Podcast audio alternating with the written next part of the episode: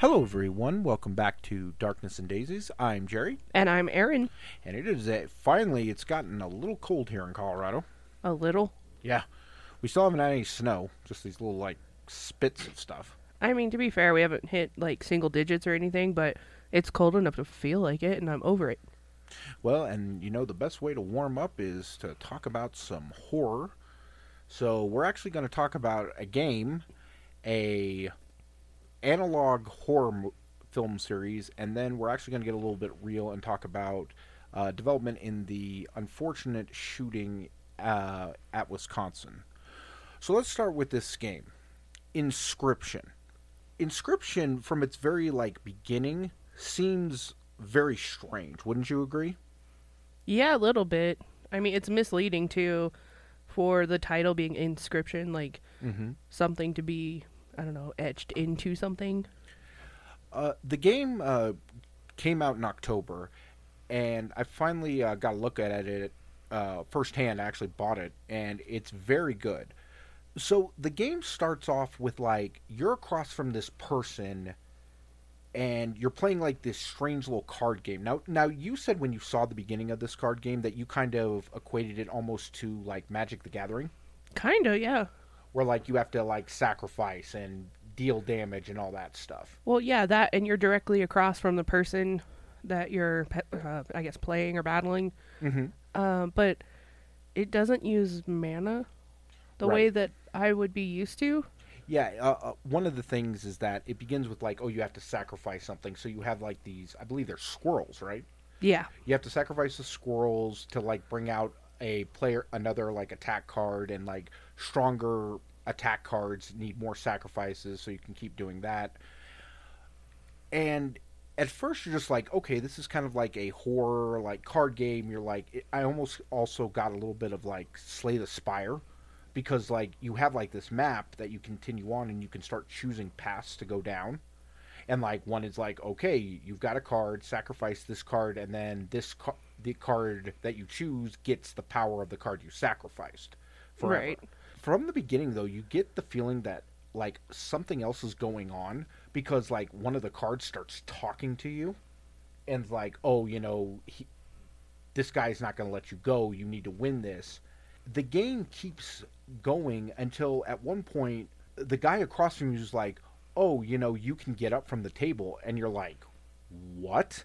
What do you mean I can get up from the table?" And then suddenly you're like in this cabin where there's like puzzles on the wall and you can interact with stuff and if you solve some of them you get different cards it's very it's a very different approach to like a card building game wouldn't you say Oh yeah, there's that card building element. Um, I guess I was just kind of wondering though, like, is there a story with this? Well, and see, that's the craziest part because as you go and you get to like the end of like this map, you will face like a boss, like, and it's weird, like, because the guy across from you like puts on a mask and he's like, oh, now he's the prospector. Yeah, but he's also like hidden in the shadows. I don't think so far we've ever seen his face. Well, as you keep going on, you you eventually will see his face, and he's like this old guy and stuff. But so you beat these three levels, and there's a boss battle which is very strange. It's like everybody comes in, there's this huge card on the thing, and then the first time you beat it, suddenly you get you see these like I want to say like YouTube videos of like this this normal guy talking about this like building decks and stuff. And it's like well wait a minute what's going on here? Because you kind of get the impression that while you're playing this game you are actually then watching this card guy beat the game. And he's like recording it like a let's play and then it's like oh he gets these like instructions and he finds the cartridge uh, daniel mullins games is the guy who created this and if you're familiar with any of his other games uh, you already know because his biggest one was a game called po- pony island did you ever see that one I've heard of it, but I don't remember it. Pony Island presents yourself as like, oh, you're a pony and you're like trying to attack stuff, but then it becomes like, oh, by the way, this is actually like some way to summon and make a contract with the devil. And like things change and you like step out of it for a second, you have to change game files. So it it's always like a almost like a meta like look at like, oh, here's just this fun little game, but really there's this darker thing, and that's the same thing with Inscryption. Uh, I haven't uh, gotten to the end of the first round yet, but from what I've seen, the coolest part about it is is that at first I started to think that, especially after watching it and seeing like, oh, once you beat it, all this other stuff starts coming in. I was like, oh, okay, this isn't the real game. But the problem is, is that that card game is so much fun to play, and it's like you got to build up strategies and, you know, create your cards and react to the other person's card. It is also very unsettling, wouldn't you say? Yeah, definitely. So, I, I really like it. I like. I can't think of in my head. Has there ever been like a like a card building game that is primarily horror based? Not like this. This is different. Like it feels like an escape room Mm-hmm. with a game and like this I don't know. I want to say spiritualistic piece. I don't know. I don't know what you would call that. I don't know if that's the right word with like potions and weird thingies. Yeah, and and every part of it seems fun. It's like trying to figure out this and trying to figure out well how does this work? And if you get a card and the fact that some cards can talk to you and talk to the to each other and be like hey this goes on he's going to kill you. Also it has a very cool mechanic like if you die you get to basically create what he calls your portrait and it becomes a card that you can use later on if you get that card so you can make a really strong card that you can then use but it, it's insanely fun. I'm sure if you guys have been looking around, you've been seeing a lot of uh, vid- let's plays about it. It's it's a really fun game. I mean, I think we watched Markiplier play it, and I think within the first 20 minutes of the first video, we were like, "Oh, he's addicted to this." Oh yeah, but he's like super smart though. With games like this, it takes me a minute to I guess put the pieces together and figure out exactly how the cards work and how you can combine them and what you should play. Like it takes me a minute and he just picks it up super fast. Right, and he just he was like, "I got to keep playing. I got to keep playing." You almost got the feeling that at first it was like maybe this was going to be a one-off, but then he was just like, "No, I got to keep playing. This is so much fun." Um, I'm really hoping that the card game doesn't get like pushed to the side uh, because it kind of also feels like I almost want to say Hades, where it's like, "Oh, you got to beat this game a few times before you even really start playing."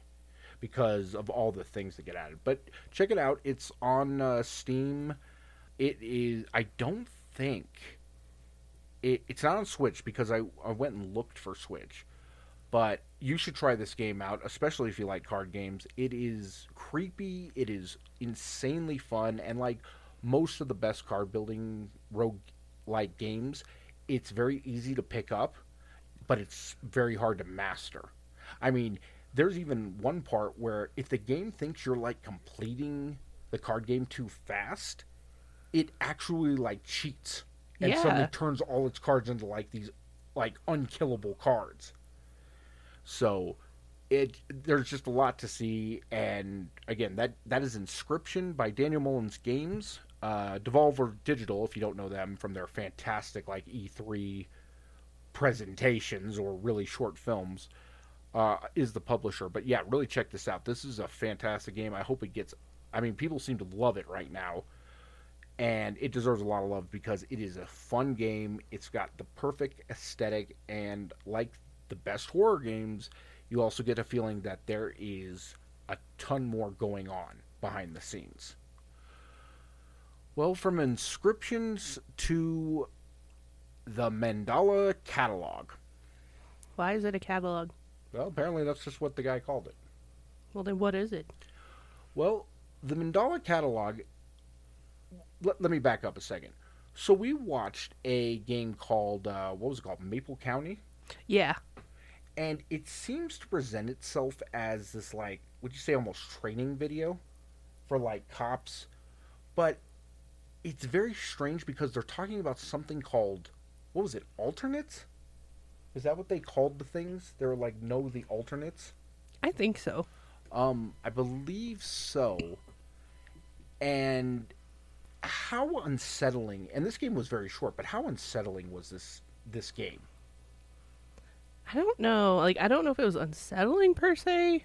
Like Mhm. there was like a little bit to it, but there was a part like it's a training video or something Mhm. and you look at these weird sketches Yeah. and they're asking you like psychology questions like choose the picture that makes you feel uncomfortable or something. And And, there's no reason why. Well, and it's very strange because it's not like spot the difference. It's like you know, like faces are elongated or eyes are like way to the center, Yeah. and it's it's a very short game. But this comes from something called the Mandela Catalog, which is uh, kind of a series of like I want to say horror, like short films. It's an analog uh, horror, which is where like you are as the viewer, you're the you're you're the main character basically. Right. You present itself. So the Mandela catalog was, which was created by, I believe, a 18 year old named Alex uh, K I S T E R Keister. Kister? It is insane because it presents these like videos. Now, Alex, at being 18, I'm sure he he didn't grow up. I mean, I did. I'm a I'm older, so I remember. You do you remember like those training videos at like work and stuff? Oh yeah. and it's like, oh, here's the police department. It's like, here's how you identify these alternates. My first question when seeing this was like, why is this police department seem just like this is something we just got to deal with? There's no like panic. It's just like, well, it, it, it almost felt like these videos, like these training videos, had been happening for about like years or something eh, to the point where it's like, okay, we've got to make a training tape about these things but it is so unnerving because as you watch these videos, you also start getting the impression like some alternates are like screwing with them. Maybe there's like some type of video camera set up and you're like, what am I supposed to be watching for? Like, are we still in a training video? And I feel like at some point, like you're, you move away from it and what, what does it go on YouTube or maybe they think, or they make you think it is or something. It was really kind of confusing. And what I like about it was, I mean, there are things like you'll see, like there's this thing called I remember it was called the think principle about how to identify. And at one part, the last thing's the K suddenly changes to kill yourself. Yeah, and it's the alternates like messing with it. I think though the most disturbing part of the video is the story of those two guys. What was their names? I think it was like Caesar and Michael. And you see these two people, you see you see their like almost want to say like candid photos of these guys. And suddenly you get you hear this call and it's just like a call between them. And the first guy's like hey, my mother got knocked out cold. I got to take her to the emergency room. And the other guy's like, he's like, oh, I'm so sorry. And then the first guy's like, well, can you go put out these cameras and these like motion centers? And the first guy's like, no, I don't want to go out at night. And the guy's like, please, you know, we've been told what to do. Again, it's like these people like just know what's going on. And so then you see the video. First of all, you see a dash cam footage of him driving up to the house. I think why this works a lot better than some of them is that you're looking for the jump scare. You're waiting for it. You're waiting for something to hit him on the side the road, but nothing happens. You see him get there, you see all these cameras go on, and then you hear him leave, and you're like, okay, cool. And then the video shows you supposed times where like it was like motion detected or sound detected and you hear these voices and so at one point you see this like almost elongated figure sitting in the hallway and it's insanely creepy but nothing rushes at the camera nothing you know screeches in your ear it's just it looks very real i mean wouldn't you agree Oh yeah. I guess just the overall is like what is it really about? Well, well, the worst part is, is that then you see the first guy, and it's like, I remember this. It's like it followed me home. Then we cut to like a camcorder shot of him looking at a closed door, and you hear like I guess it's like taking the form of his mother, and it's like, oh, come out, I've got something for you. But the voice doesn't quite sound right. And it's like, oh, come out, you know, come out. Now, there's no monster. You never see what's outside that door. But hmm. just the sound of like s- something off. And then the film ends with him killing himself. He's like, I'm not opening it up, but I've been here for days and no one is coming for me. And the guy eventually just kills himself. That's crazy. It is insanely disturbing.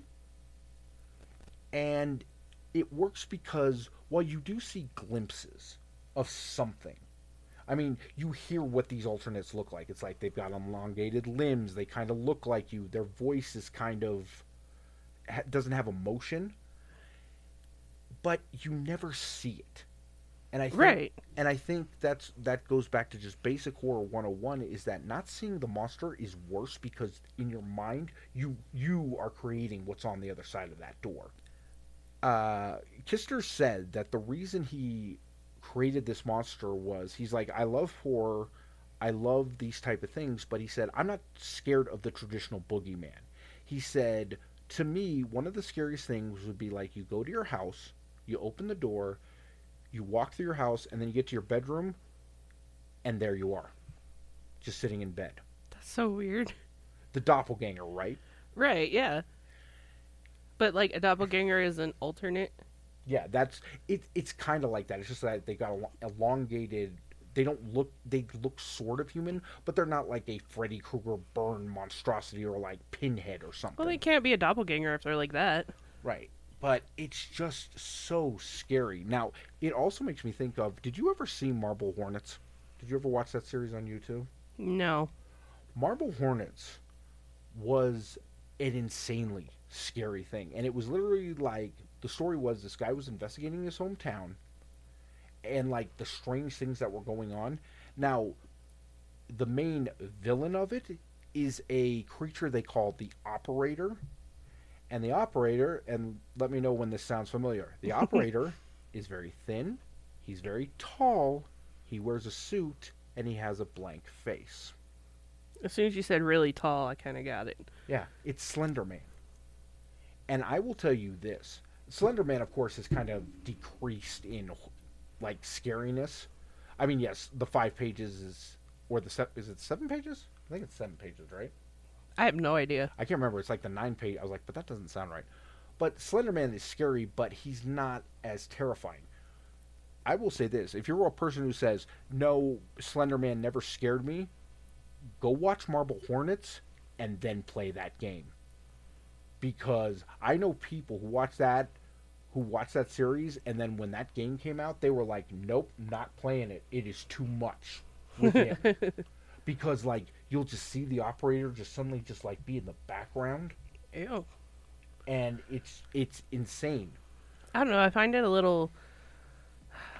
I don't want to say played out because that's not what I mean, but I find it a little odd that they would bring in a character that would be reminiscent of slenderman just because I feel like a lot of people don't recognize this or they don't remember or maybe they don't want to. But Slenderman really hit a high point when that like 12-year-old girl killed her best friend. tried to kill her she didn't- well, she, didn't was succeed. going to kill her, but she survived. and i think that's kind of why Slenderman kind of got pushed to the side Well, and that was like the pivotal moment where people are like, "This has got to stop." So, I mean, to bring it up now, is it, it doesn't hold the same effect.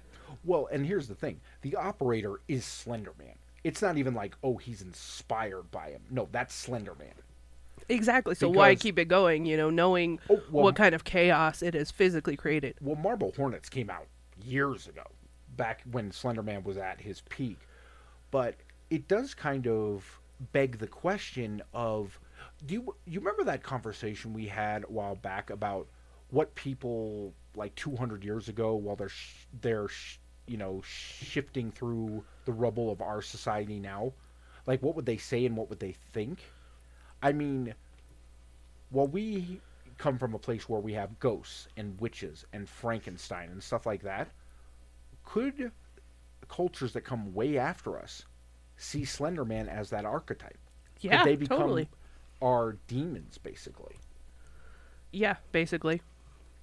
It's very strange because I always wonder what there there was a short story that was that was written year uh got it in the 40s where an alien civilization comes to earth and it's like civilization has been wiped out and they're looking through everything and they find this document that they're like oh this explains all the history of what was going on what did these creatures believe?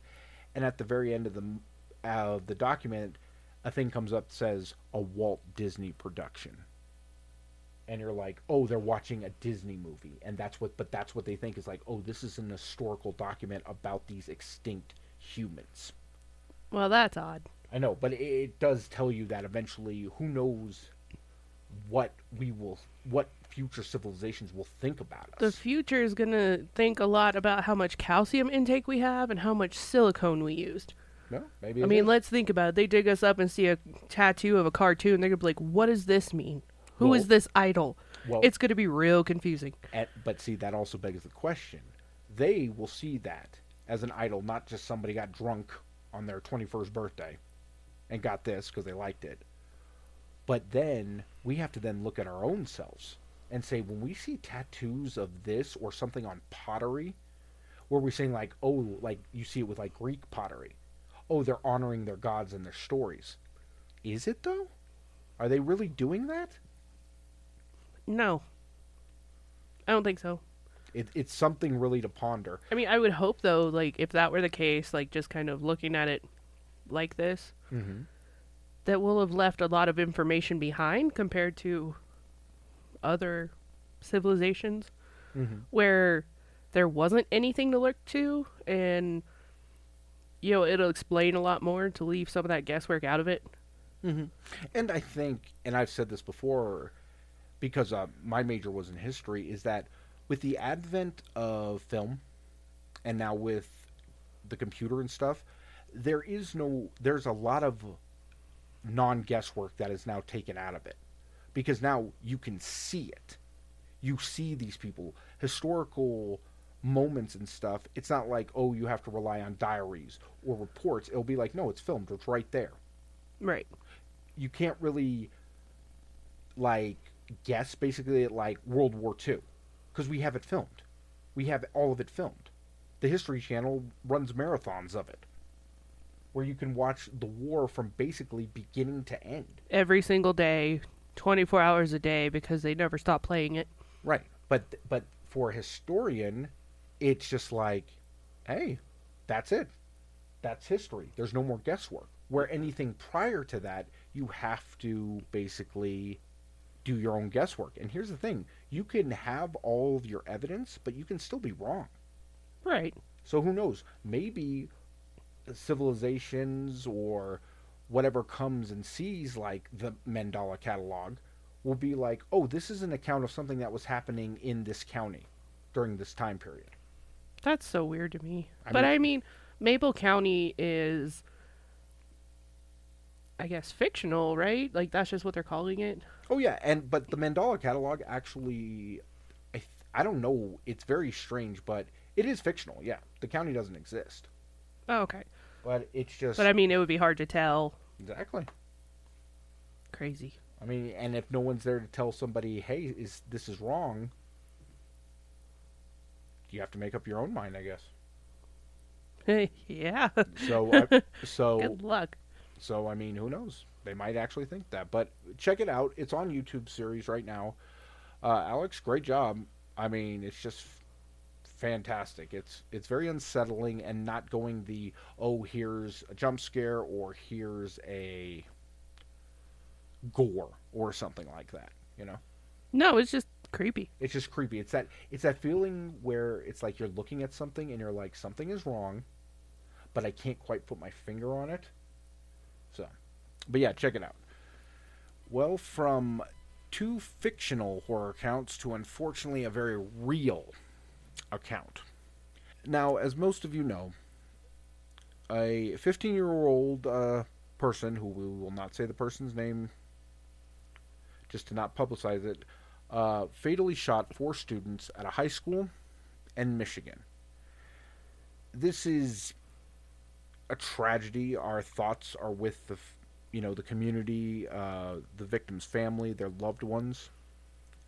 What we're going to talk about today is kind of an unprecedented thing. It's definitely new, and like, I mean, I guess before we get too far into this, it's probably good for people to know too that we considered not even talking about this. Um, but we do live in a state where one of the biggest school shootings have ever happened. And, geez, I don't even remember. Isn't their anniversary September 11th? Uh, no, uh, their anniversary is 420. remember? Ah, yes, happened. you were right. I saw something about it today, and um, I knew it. It always feels like it's not that long ago, but like it's a thing that we'll never forget. Mhm. Um, and unfortunately, whether it's like twenty people or four, it still matters. But we did consider not even talking about this. So instead of talking about the shooting itself, we're going to talk about the parents and the fact that these two have been charged in relation to their son's crime for manslaughter for the four students killed. Because this has never happened. I mean, I remember when school shootings, unfortunately, became very commonplace, there was talk about, well, what about the parents? What about the, where these people are getting these guns? Should they be charged? And that was a big debate. And everybody eventually said, you can't do that. You can't charge these people because they didn't plan it. They didn't like help the person do it. So so they cannot be culpable. Well, and based on like what we were talking about earlier with I guess the parents really having some good indicators that something might happen, Mm-hmm. does that make them responsible you know in the eyes of the court? Because I've never heard of this before. It really comes down to it for me that we're now holding parents responsible for not following the rules and restrictions when it comes to firearms. And what I mean by that is they didn't keep their weapon locked up securely. Mhm. They didn't keep it unloaded, you know, or you know, those types of laws. Well, and it's and remember, this case has just the only thing that's happened now is the plea deal. Um, we're just going to call them uh, mother and father. Now, to your first thing, they said the gun wasn't locked. Where this gun was that was used, that the kid had access to it. Now, the defense lawyers claim that the gun was always locked up. Okay, And it's possible, you know, in in just history in general, it is possible that children have gotten into weapons when they're not supposed to or they snuck down to the cabinet, you know, or they found out a way around their parents and got a key. You know, there's there's things that happen. I get that. Mm-hmm. This now this case this thing started out because the kid gets arrested, and there were already ta- there was talk very early on that the parents might be charged in something. So the day that the parents get charged, they disappear. They it has now been known that they took out money from an ATM, which was thousands of dollars and they were actually found in Detroit, 40 miles from the scene of the shooting where they live, and they were in a warehouse, an abandoned warehouse. Now, kudos to whoever saw their car and phoned in police and was like, "Hey, this is hap. I think these people are here." Now, if there is one, and I don't even want to say lighter moment, but I'm just like, guys, defense attorney, listen up. You can't present it this way. Listen to what the defense attorney said. He said that this was all just a misunderstanding that they left. They thought it was going to be the next day. They were going to voluntarily turn them voluntarily turn themselves in. Really? okay, so, So- what you're trying to tell me is they were like, "Hey, hun, you want to go to take a vacation, maybe a weekend getaway in this abandoned warehouse 40 miles away from home?" Really? Is that what you're trying to tell me? I, I mean, it, it is insanely laughable. Yeah, That- that- yeah, it is. Let, let Now- me just now, go. I understand, defense attorney, you're trying. I get it. You have to say something, but no judge, no prosecutor, no public is going to look at the fact that they withdrew money, they left, they were found in an abandoned building. Now, here's the thing: you could argue this if they were like, if they were in a family member's house in Detroit. Yeah, it still doesn't look good, But hey, you could be like, hey, yeah, we were just hanging out. We thought it was tomorrow. Okay, fine. An abandoned warehouse, locked in a room somewhere. What, what are you doing? Right? Exactly. Do you own that warehouse? I mean, yeah, were you going up there looking up uh, real estate trends? well, not only that, but 40 miles away is not that far. Yeah, It's not even an hour. yeah. I mean, I, I almost want to think that they they realized that. I bet this plan was not very well thought out. Um, kind of like their other decisions, but okay. But I also believe that there was a part of them that's like, look, if we when we get caught, if we are found 500 miles away in another state, oh, that's going to look real bad. Oh, but 40 isn't? But 40 miles, you can at least try to explain. Again, this wasn't a thought out plan. So a judge, uh, You know, this is totally random, but I think, even though it's laughable, I think it would have been better received if they were like, yeah, we were ghost hunting. I know, right? I would have been like, okay, there's a shot for that. Right. So the judge agreed because the prosecutor was like, "Yeah, uh, these people need to be on a very high bond because uh, let's just talk about how we got them here." uh, each of them got half a million dollars in bail, Jeez. and in a very strange twist of fate, they are actually lodged in the jail right now as their son. I don't like that either. Well, they are being kept away, and all three of them actually have been put on suicide watch. Okay, that's fine. Mhm. I feel that for the sake of the son, I feel like the son really needs help. Sure, keep them apart. Yeah. You know, they all need to do their own thing right now. But I'm sorry, but as the parents, Mm-hmm.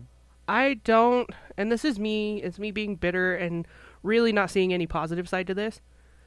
You go ahead and be on suicide watch because you do, you need to, or you should be feeling real bad about what just happened because I think the details, you know, with um, basically his cries for help, I think they deserve to feel real bad about what happened because they had multiple chances to fix it. Yes, and so let's talk about those chances. Besides the gun in the drawer being unlocked or maybe not locked, but the kid had access. Apparently, the school had raised concerns about this two times, and the and the thing that just it almost breaks your heart is that the second one was literally the day the shooting happened. It was a few hours before it. But apparently, a teacher, the first time a teacher saw the kid looking up ammo to buy on his phone. They call the mom saying, "Hey, you know, your kid's looking for ammo over the phone." She don't respond. However, Is there a realistic reason for that though? Was she working? I don't know. But here's the thing. I don't know about I mean, we don't have kids, but I but any good parent or any parent who's trying basically the bare minimum, if your school calls you about your kid, you're going to get back to them pretty quick. Because they're not saying, "Hey, this is what's going on." They're probably like, "Hey, Mrs. X, we've got a problem with your kid. Please call us back at your earliest convenience." I mean, when you get that message, aren't you immediately dialing the phone, being mm. like, "Oh my gosh, did he fall? Did he get hurt?" Not always, because what what if you know? be- Since I don't know him, you know, what if he's already had issues? You know, maybe he's getting called, or his parents are getting called a lot because he's acting out. Because maybe there's a pattern here.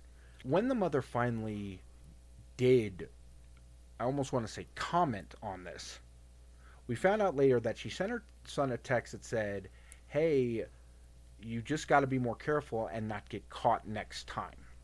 Has there been any, I guess, uh, known conversation between the family that maybe they go out shooting together or something like that? Like where it would be reasonable that he would look for ammo? Kind of like kids buying BBs for a BB gun? I mean, I guess, but here's my question. I mean, I'm not entirely familiar with the gun laws in Michigan, but can a 15 year old buy ammo? Not that I know of. The second one, which again this happened, I'm we are talking the day of the shooting. This is literally hours before it's about to happen. Another teacher, I don't even know if it's the same teacher, but another teacher sees the kid drawing a picture of a of a himself holding a gun saying with such interesting descriptions around it like blood everywhere and somebody help me the voices won't stop. The parents get called in. The parents show up, both of them, but things do not happen. Not only do the parents fail to mention to the school, hey, by the way, a few days ago we bought the kid a gun? They failed to mention that. They failed to ask him or, you know, talk to him about it.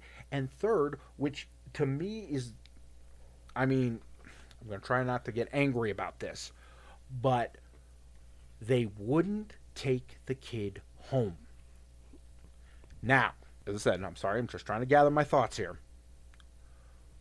Why the hell were the parents given a choice in this matter?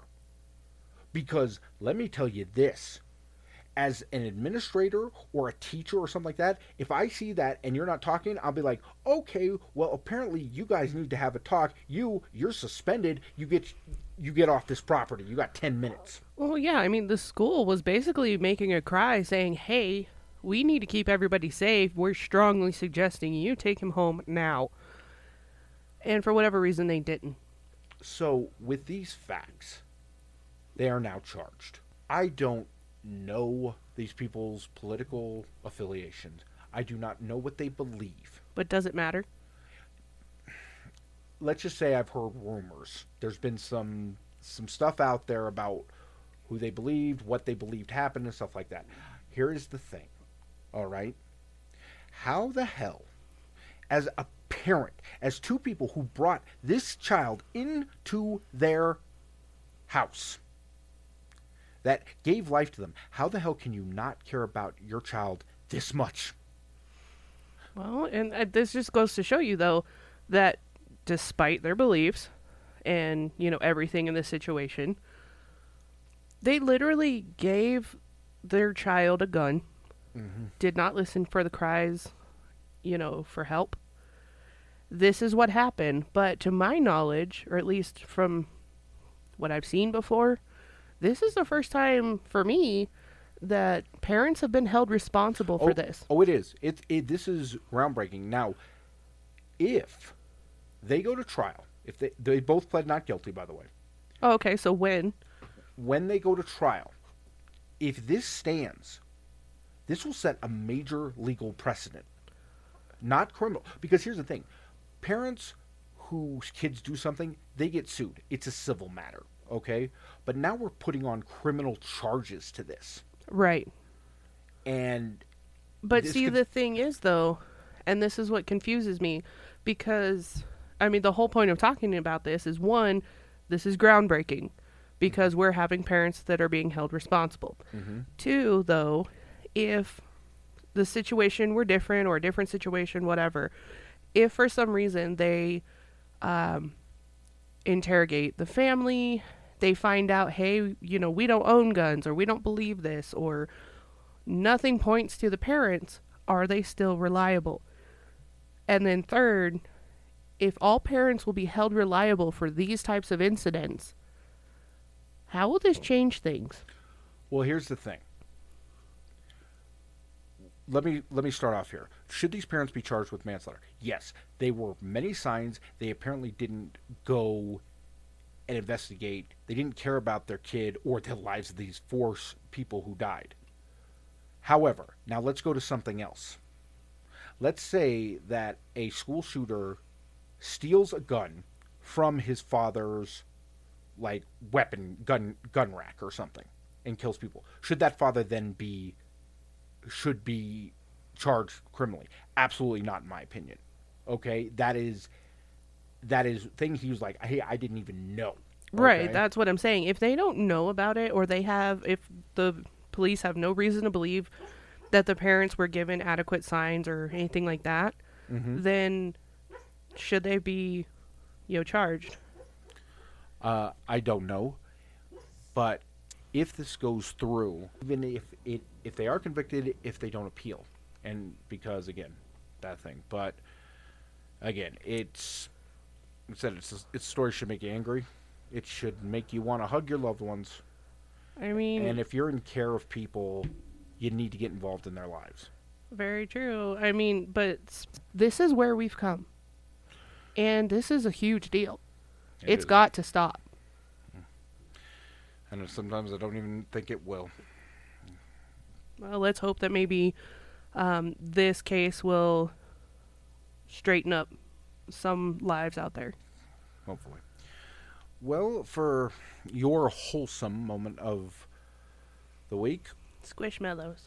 not Squishmallows, um, we're going to uh, be a little sh- uh, little shorter one. But a few days ago, it was a woman's birthday who who I want to say actually personifies kind of darkness and daisies How so? with the right amount of darkness. Uh, she's a huge, you know, horror fan. Does uh, horror narrations for uh, creepypastas. You might you have heard her voice if you ever heard uh, broadcasts from the Lonely radio station. But she's also Daisy's because she puts out every day almost inspiring affirmations while she's usually working out Wow. and about just self healing, and she's just a fantastic person. And that, of course, is uh, the wonderful Autumn Ivy.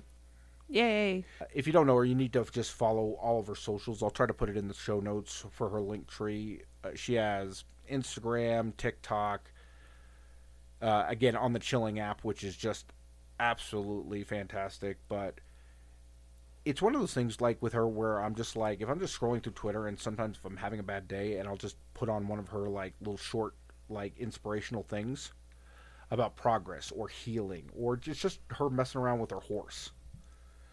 Um, she's just, she's a bright ray of sunshine, but again, also the darkness part because she has some amazing cosplay. Um, but yeah, a happy birthday to you, Autumn. You, uh, as I said, you make the world a lot better. And uh, happy 30th to you. She just turned 30. That's awesome. And I also um, figured I'll mention it now just because, you know, obviously this episode's not lightweight. You know, it's it's pretty heavy. Like just in general with that last story there. Um but there's an app I found that I was pretty excited about. I didn't give it much credit at first. And I think that if you're so much as having a bad day, maybe you're depressed, uh, maybe you're just looking for some more motivation, or maybe you're just looking to put your thoughts together. Um, there is an app called Finch, like the bird, and it's a cute little. I don't know. It looks more like a penguin to me, but it's a finch. And you do these little exercises, whether it's making some goals or talking about, you know, how did you feel today, uh, making gratitude lists, um, sleeping better. Like there's various things, even exercise. And you just work with this app. Like it's not like a therapist on the other side, you know, talking back at you. But the decisions you make help your finch grow up to be an adult. And your finch get to like they go explore, they learn new things. It's almost like raising a kid. But all of these things are impactful, you know, for you. It's free. You don't have to upgrade if you don't want to. And it checks in with you throughout the day, gives you cool motivators, um, asks you how you're feeling or what's wrong. It's totally worth looking into. Like, it seemed too funny at first for me, but then it's almost, if anybody remembers Tamagotchis, okay, sort of like that, except for I can ignore it and it won't die. Uh, but definitely worth looking into if uh, you're just not feeling yourself right now. Mm-hmm. You can get that on any like the Google Play Store or any of that. And what was the name of it again? Uh, Finch, F I N C H. All right, yeah, check it out. And last but not least, because it just kind of happened, I picked up a squishmallow named Shozo, which is um, sushi. And the little story kind of got me. It says Shozo's a planner who helps Malo everywhere stay safe. He works in logistics and planning um, to make sure fire drills, tornado drills, and other weather emergencies are handled. Snowstorms or flash floods, Shozo's got it handled. So I thought that was kind of fitting. Totally random, but like fitting for how schools now practice uh, shooting drills. Yeah. Well, I think we can put this body in the ground. What do you think? Shozo and I say okay. So, thank you so much for listening. My name is Jerry, And I'm Aaron. and come back next week and we'll see what else we can dig up.